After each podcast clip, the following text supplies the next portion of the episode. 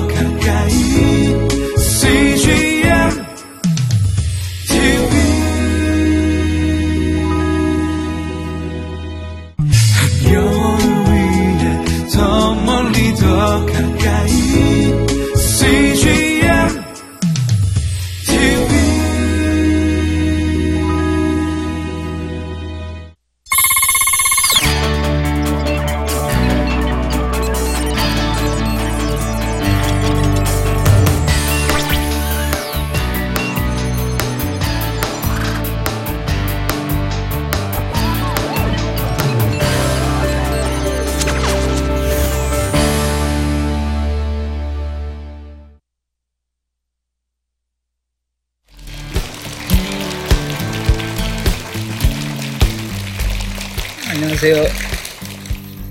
반갑습니다. 저는 김정우 목사입니다.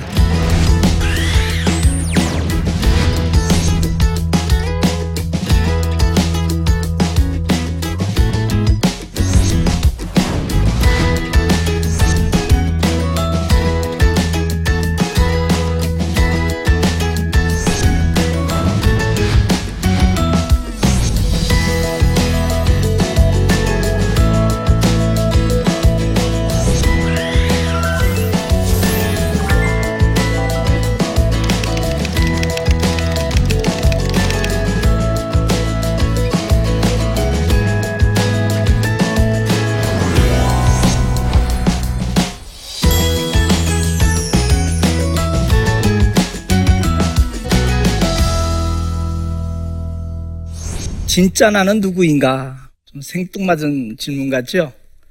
그럼 가짜 나도 있다는 말인가? 이런 생각 아마 가지게 될 겁니다. 제 표현이 진짜나 가짜나이지 성경에는 겉사람과 속사람 혹은 영혼과 육체 이렇게 표현을 합니다. 요즘 암 때문에 많은 분들이 걱정들 하잖아요. 그 외에도 여러 가지 불치병들, 희귀병들 때문에 많은 분들이 걱- 걱정들을 합니다. 그리고 절망 속에 빠지는 분들, 이제 시한부 인생이다. 그런 표현들을 하죠. 근데 사실 저와 여러분 모두가 다 시한부 인생이더라고요. 한 번 죽는 것은 사람에게 정하신 것이고요. 그 후엔 심판이 있으리니 그 심판을 받지 않도록 하시기 위해서 베풀어진 것이 하나님의 십자가 사랑이라는 것을 아마 대부분 사람들은 아시고 있을 겁니다. 그럼에도 불구하고 여전히 가짜 나를 위하여 사는 사람들이 너무나 많더라고요. 고린도전서 13장을 보면 사도 바울이 지금은 우리가 거울로 보는 것 같이 희미하나 그 말이 아마 이해가 안 될 수 있을 거예요. 시대적인 배경을 모르면 그럴 수 있습니다. 요즘과 같은 그런 거울이 등장하기 전이기 때문에 그 시대는 대리석이나 청동기 같은 것을 아주 맨들맨들하게 갈아가지고 이제 비춰봤거든요. 그보다 훨씬 더 이전의 사람들은 자기가 어떻게 생겼는지 아마 전혀 거의 몰랐을 거예요. 물에 비춰지는, 잔잔한 물에 비춰지는 모습, 그것을 어렴풋이 알았을까. 어, 그 겉모습도 제대로 알지 못하며 살던 시대가 분명히 있었습니다. 근데 과학이 발달하니까 우리 겉모습만이 아니라 이 속까지 다 보잖아요. 내시경을 통해서, 엑스레이를 통해서, CT나 MRI를 통해서 그 모든 것을 이렇게 확인할 수 있는 그런 시대에 우리가 살아가고 있습니다. 그럼에도 불구하고 아무리 과학이 발달을 해도 진짜 나를 보여주는 그러한 과학적인 도구는 없습니다. 오직 성경만이 진짜 나를 보여주거든요.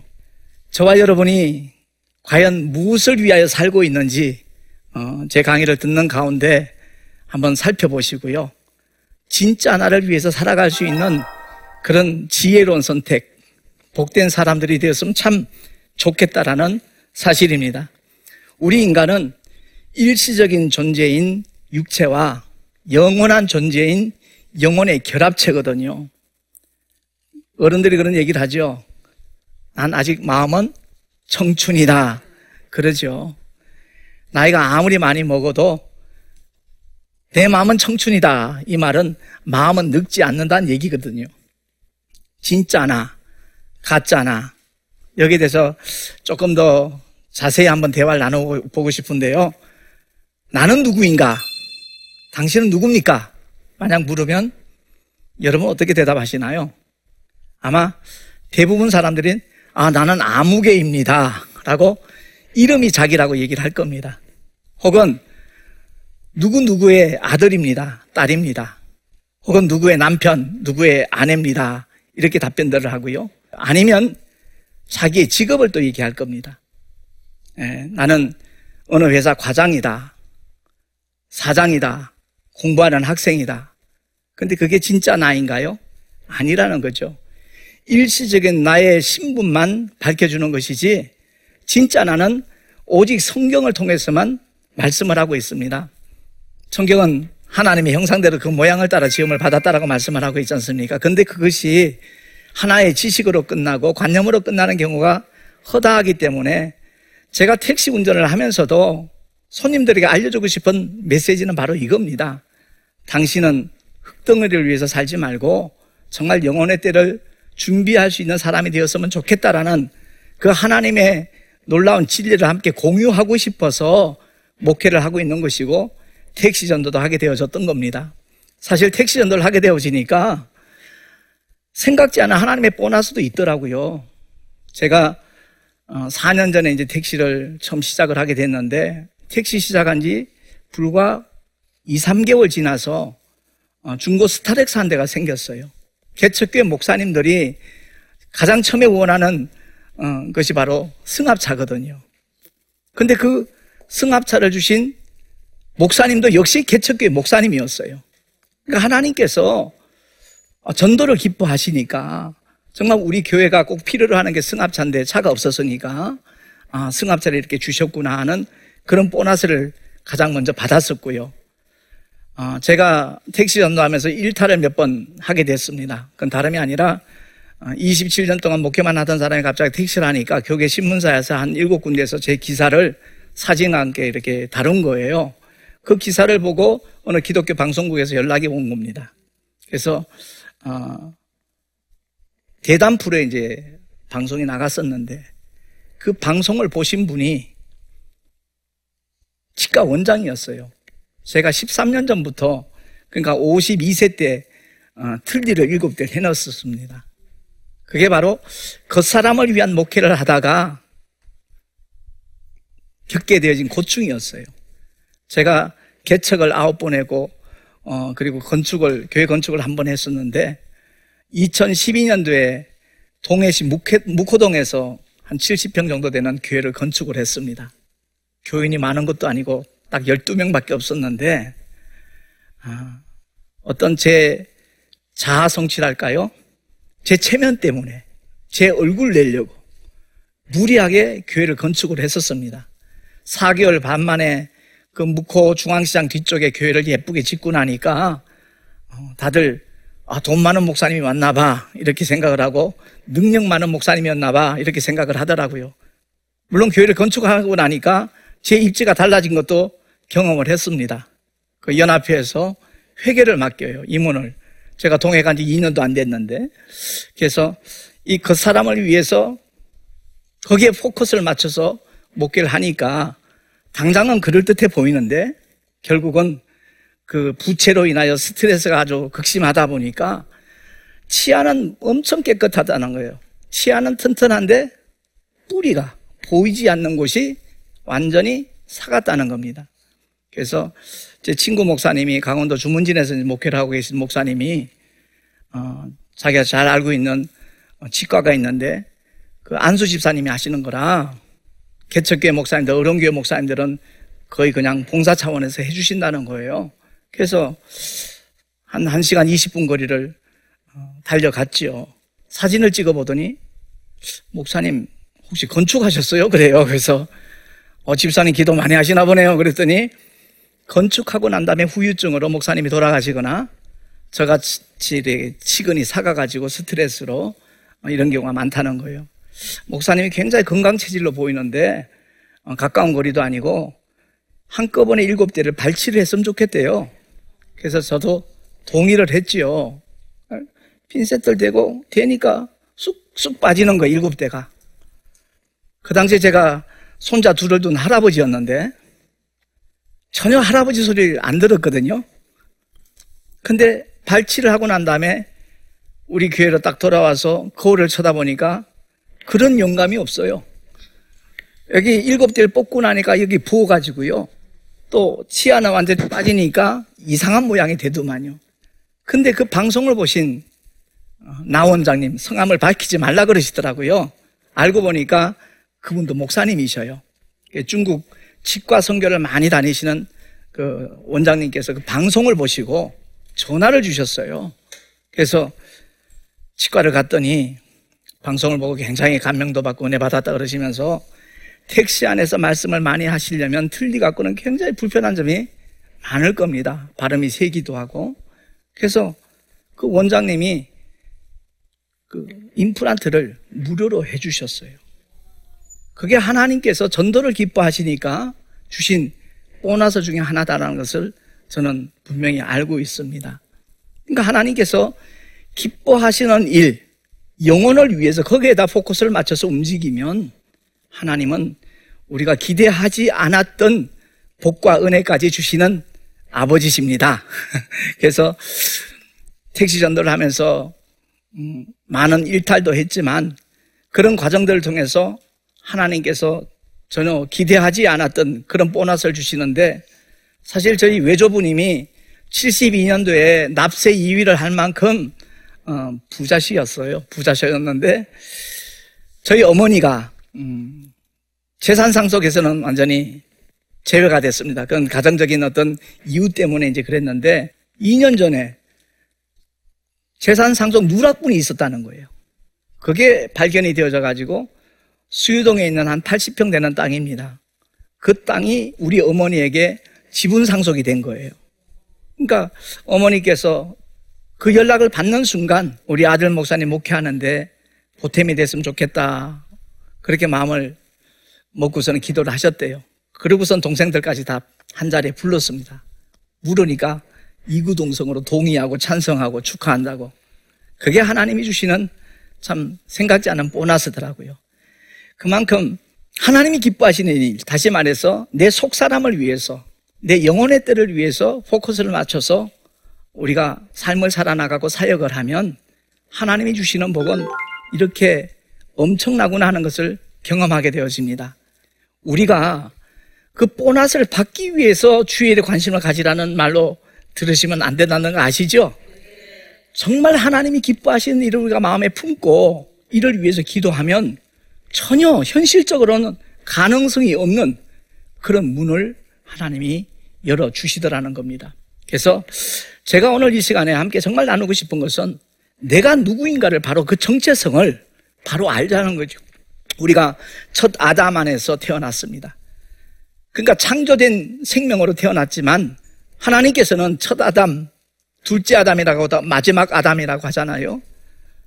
첫 아담은 사는 영으로 이 세상에 만들어졌지만 둘째 아담, 마지막 아담, 예수는 살려주는 영으로 이 땅에 오셨다라고 사도 바울이 어, 선언하고 있습니다. 그래서 누구든지 그리스도 예수 안에 있기만 하면 새로운 피조물이라는 성경 구절을 많이 알고 있는데 그 의미가 뭐라는 것을 제대로 모르는 분들이 너무나 많더라고요. 하나님 사랑, 의심하지 말고 십자가를 통해서 확정하신 그 사랑을 우리 모두 듬뿍 받으시기 바랍니다. 남편 사랑 더 받고 싶잖아요. 아내 사랑 더 받고 싶잖아요. 부모님 사랑, 형제 자매의 사랑, 자식들로부터 사랑 더 받고 싶어 하잖아요. 근데 그 사랑은요, 상대적이에요. 그리고 유한한 거예요. 그리고 일시적인 거예요. 근데 하나님의 사랑은 그야말로 완전하고 절대적이고 무조건적이고 영원한 사랑이라는 것을 우리가 잘 알고 있지 않습니까? 그래서 그 사랑을 받은 믿음의 사람들이 나는 누구인가? 아담 안에서 타락한 영혼으로 이 세상에 태어났지만 하나님의 형상대로 그 모양을 따라 지원받은 그 형상을 우리가 그리스도 예수 안에서 회복하기만 하면 정말 주님은 우리를 위하여 예비하신 저 천국에 한 사람도 낙오하지 않고 들어갈 수 있도록 은혜를 베푸시는 분이 하나님의 사랑이거든요. 제가 그런 얘기를 가끔 합니다.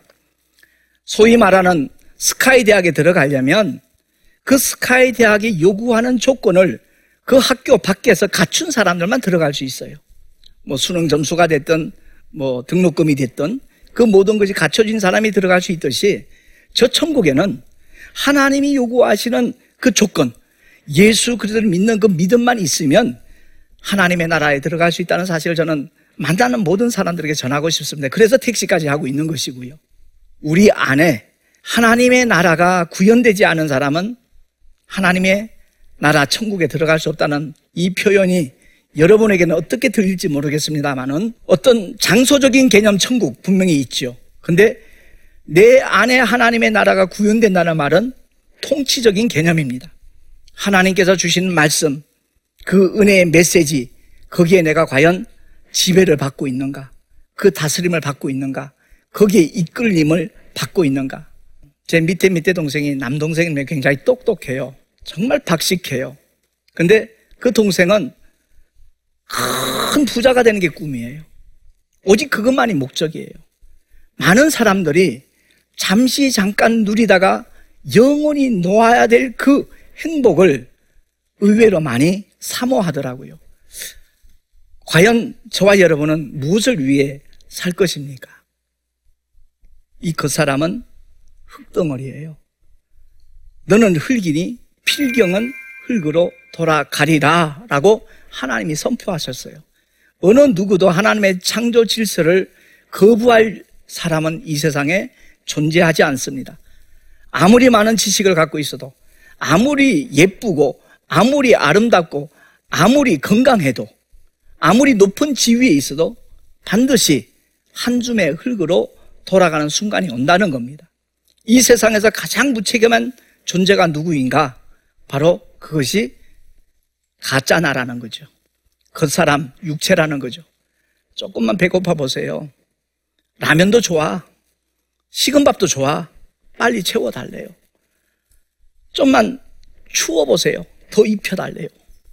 보일러 떼래요. 또 계절이 바뀌면 옷 벗기래요. 선풍기 틀어라. 에어컨 틀어라. 어? 물가로 가자. 요구합니다. 좀만 피곤해 보세요. 눕혀달라. 재워달라. 평생을 영혼을 부려먹습니다. 근데 시안이 다 되어서 한 줌의 흙으로 돌아가는 그 순간 일평생 부려먹던 자기 영혼이 지옥을 가든 어떻게 되든 전혀 관심조차 없습니다. 아랑곳하지 않습니다. 그냥 한 줌의 흙으로 돌아가고 맙니다. 그럼에도 불구하고 너무나 많은 사람들이 여전히 이 흙덩어리를 위해서 살아가고 있어요.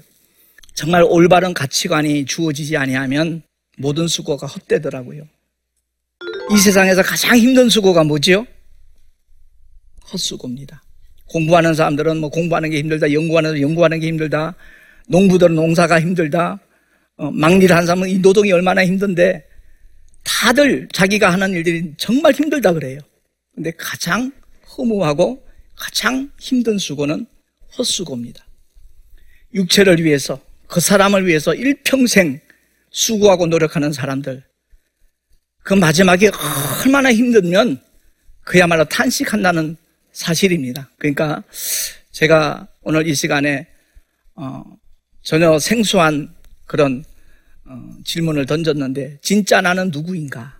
이 눈에 겉으로 드러난 이게 내가 아니라 이 속에 담겨져 있는 진짜 내가 있다는 거죠. 진짜 나를 위해서 우리 모두가 정말 관심을 갖고 하나님이 뭐라고 우리에게 정답을 주시던가 어, 거기에 대해서 귀를 기울이시고 교회 열심히 다닌다고 구원받는다는 하나님의 말씀은 없더라고요. 정말 내 속에 하나님의 나라가 이루어졌을 때 그분의 말씀에 대한 반응을 하고 거기에 움직이며 순응하는 그런 자들에게 하나님은 하나님의 살아계심과 함께하심과 역사하심을 분명하게 보여주더라고요. 저도 젊었을 때는 군생활 하기 전에는 교회 다니는 사람이 참 어리석어 보였고요. 이상하게 미웠어요. 왜? 그때 내 소속이 달랐기 때문에 그랬어요.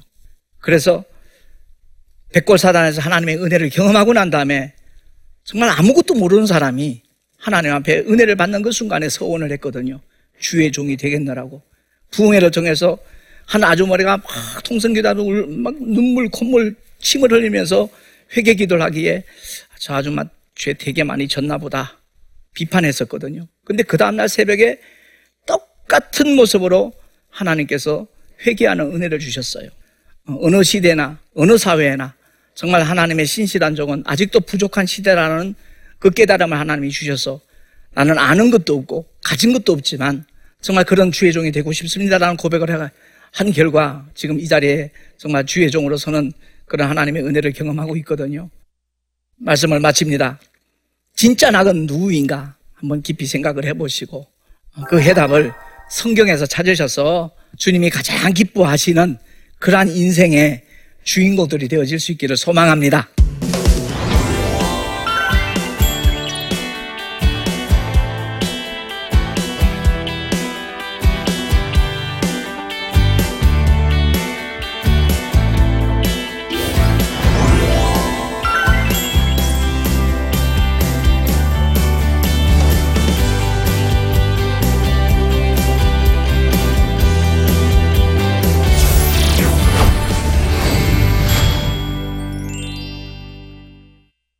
제 강의를 들으시고 질문하신 분이 계셔서 거기에 대한 답변을 지금부터 드리도록 하겠습니다.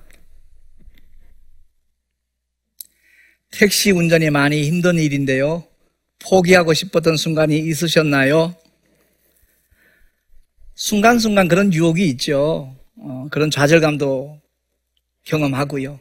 그런데 그때그때마다 하나님께서 제게 주시는 어, 깨달음과 은혜가 있습니다. 아무리 힘이 들고 어려운 길이라도 정말 주의 복음을 위하여 자기 목숨을 버리는 자 하나님께서 책임지신다는 사실 때문에 어, 많은 분들이 그런 얘기를 하더라고요. 택시는 마지막 업종이래요. 그만큼 힘들고 어떤 면은 사람 대접 못 받는 그런 직업일 수 있다라는 거죠. 근데 지금은요 상황이 많이 달라졌더라고요. 정년 퇴직하시고 그야말로 모든 일선을 놓는 것보다는 뭔가라도 이 사회에 동참하고 싶다라는 그런 마음을 가지고 운전을 시작하시는 택시 기사분들이 참 많이 있더라고요. 그래서 일하기 싫거든 먹지도 말라는 사도 바울의 어, 말씀처럼 힘이 들고 어려워도 그 무엇보다도 위에서 부르신 부름의 상을 얻기 위해서 어, 힘들고 어려워도 이건 포기할 일이 아니다. 어떤 때 몸이 굉장히 지치고 힘들어서 어, 오늘은 좀 어, 쉴까 하는 마음을 갖다가도 아니지. 한 영혼이라도 더 이 책자를 필요로 하는 영혼이 있을 텐데 하고 나가면요. 그날은 희한한 일들이 일어나요. 손님들이 대기하고 있어요. 그래서 택시 어, 회사 사장님들이 제 인천에서 이제 택시 할 때도 그런 어, 얘기를 들었습니다만은 목사님 예전에 혹시 택시 한 경험이 있으세요? 그래요. 아니 왜요? 그러니까 목사님이 사용하는 연료 양에 비해서 입금액이 훨씬 월등하게 많다는 거예요. 그래서 저는 빈 차로 다니는 경우가 별로 없습니다. 손님이 딱 내리면 거기서 대기하고 손님이 기다리듯이 아니면 내리는 순간에 또 콜이 뜨든지 이런 일들을 많이 경험을 합니다. 결코 쉽지 않은 사역인 건 틀림이 없습니다. 그럼에도 불구하고 포기할 순 없더라고요. 진짜 나를 위해 살고 싶은데 세상에서 뒤처질 것 같아 두려움이 앞섭니다. 저에게 힘을 주시는 한마디 부탁드립니다. 많은 분들이 아마 이런 갈등을 경험할 겁니다. 저희 아버님 테헤란로에서 어, 철강업을 하셨어요. 저희 아버님 합자를 대면 웬만한 그 건설회사 분들은 모르는 분들이 없을 정도로 어, 사업을 크게 하셨습니다. 제가 장남이거든요. 근데 제가 주의 종이 된다는 이유 때문에 어떤 도움도 주지 않았습니다. 제 고종 사촌 동생에게 그 사업체를 넘길 만큼 저희 아버님이 굉장히 그 거기에 대해서는 냉 아주 냉혹하게 어, 홀대를 하셨어요. 그럼에도 불구하고 저는 후회하지 않습니다. 왜냐하면 현실 세계는 금방 지나갑니다. 이 징검다리 제대로 건너갔을 때 하나님 앞에서 정말 인정받고 칭찬받고 멸류관, 멸류관을 받는 영원한 보상이 있음을 알기 때문에 그렇습니다. 나는 주님을 아는데 주님이 나너 도무지 모르겠다 그러면 그는 영원히 사실 망한 자거든요. 그래서 힘들고 어려워도 주님이 걸어가신 길. 다들 노크로스, 노크라운 알잖아요. 예? 십자가 없이 멸류관 없다. 근데 요즘에는 그게 구호뿐이더라고요.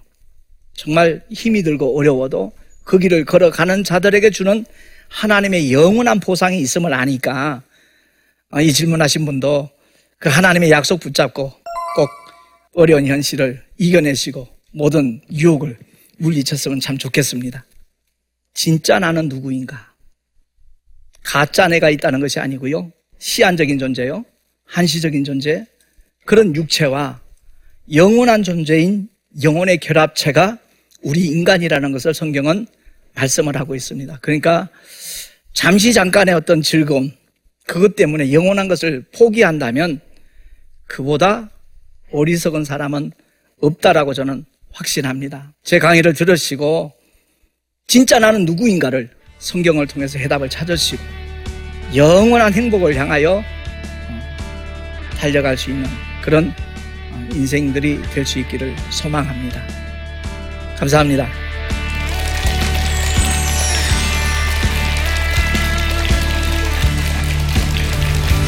안녕하세요. 마음의 눈으로 행복을 만지다 저자 김기현입니다. 저는 스무 살때 의료사고로 실명을 하고 온몸이 전신마비가 되는 그런 큰 일을 겪었습니다. 음, 눈이 보이지 않는 만큼 당시 저는 좌절하고 또 어떻게 죽을까가 제 인생의 최대의 정말 목표였는데요. 음, 하지만 이후에 예수님을 통해서 눈이 아닌 마음의 눈으로 세상을 바라보면서 어, 희망을 보게 되었습니다. 2017년 연말을 나침판과 함께 하시면서 따뜻한 연말 보내시길 바랍니다. 많은 시청 부탁드립니다. 이 프로그램은 시청자 여러분의 소중한 후원으로 제작됩니다.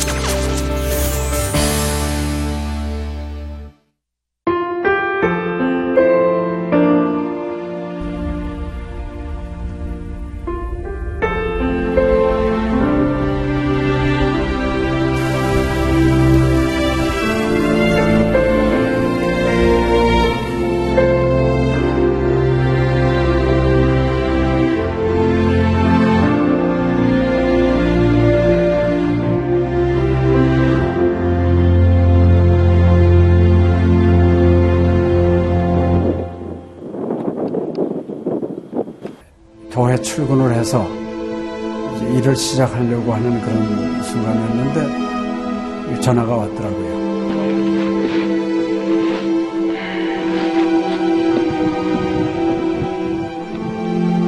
떨리는 음성으로 어, 우리 김성호 선교사가 그 지방사역 나갔다가 전기 사고로 소천을 했습니다. 안 보이죠? 앞이 안 보이고 캄캄하고 막 하나님께 항의하는 기도만 나오더라고요. 하나님 이럴 수가 있습니까?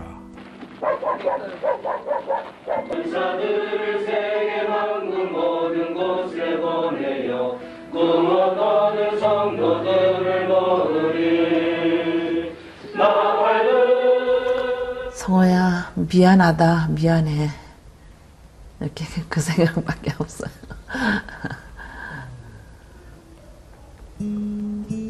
잘못해준 거에 대해서 미안해요 그냥 예. 잘해줄게 이렇게 빨리 갈 줄 알았으면 좀 더 잘해줄 걸. 아이고, 내가 죽였구나. 내가 아들을 죽였구나. 몽골에 가라고 권했는데, 권하지만 않았으면은 아무 일도 일어나지 않았을 텐데, 걔가 살았을 텐데, 그 죄책감이 막 일어나더라고요.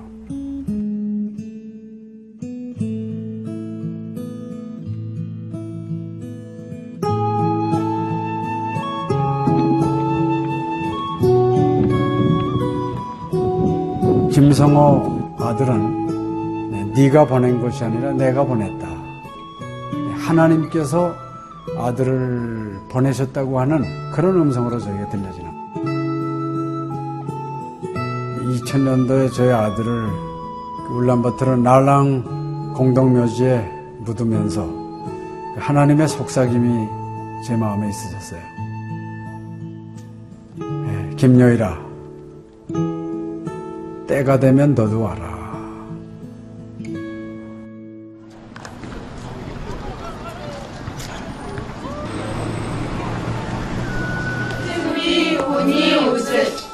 허연. 머리 눈과 미키 눈. 네, 이제는 여러분들은 새로운 시점을 해요 아다 다 먹기 싫을 때 봤어 그걸 확실히 내가